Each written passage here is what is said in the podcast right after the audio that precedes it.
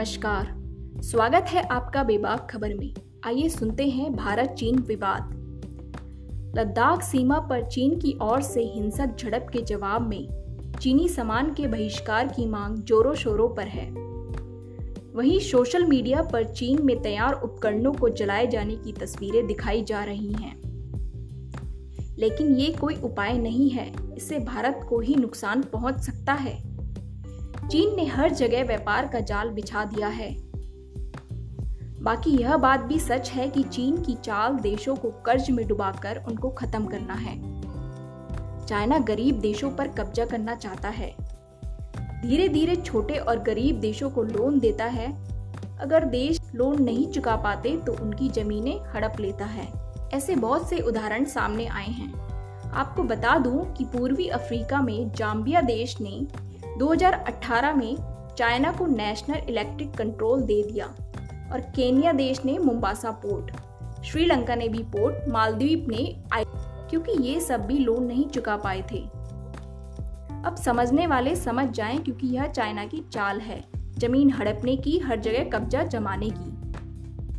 चीन किसी भी देश के साथ व्यापार करने के लिए तब तैयार होता है जब वह अपनी मांग पूरी करता है। अगर व्यापार करना है तो अपनी टेक्नोलॉजी चीन को देनी होगी, ताकि चीन उसे कॉपी कर सके और चीन को किसी भी देश से कोई भी चीज़ खरीदनी ना पड़े। चीन ने यूट्यूब को कॉपी करके यूकू अमेजोन को कॉपी करके अलीबाबा ग्रुप गूगल को बेदू में बदल दिया है। जो सामान चीन पाँच से सात रुपए में तैयार करता है, वह सामान इंडिया में तीस से चालीस रुपए में तैयार होता है। इसके पीछे कारण यह है कि चाइना में मजदूर बहुत कम रेट पर मिलते हैं। और जो 16 घंटे काम भी करते हैं।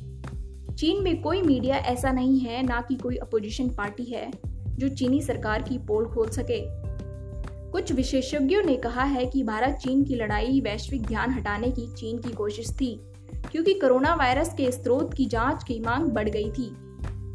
चीन एक बड़े पैमाने पर वैश्विक आक्रोश प्राप्त कर रहा है, क्योंकि दुनिया उस वायरस को नियंत्रित करने के लिए संघर्ष कर रही है। जो कि कथित रूप से वुहान से उत्पन्न हुआ था। अमेरिका सहित आठ लोकतंत्रों के वरिष्ठ सांसदों के एक समूह ने चीन का मुकाबला करने के लिए एक नया क्रॉस संसदीय गठबंधन शुरू किया है। उनका कहना है कि चीन के बढ़ते प्रभाव वैश्विक व्यापार, सुरक्षा और मानव अधिकारों के लिए खतरा है। चीन को कंट्रोल में लाने के लिए यही एक तरीका है।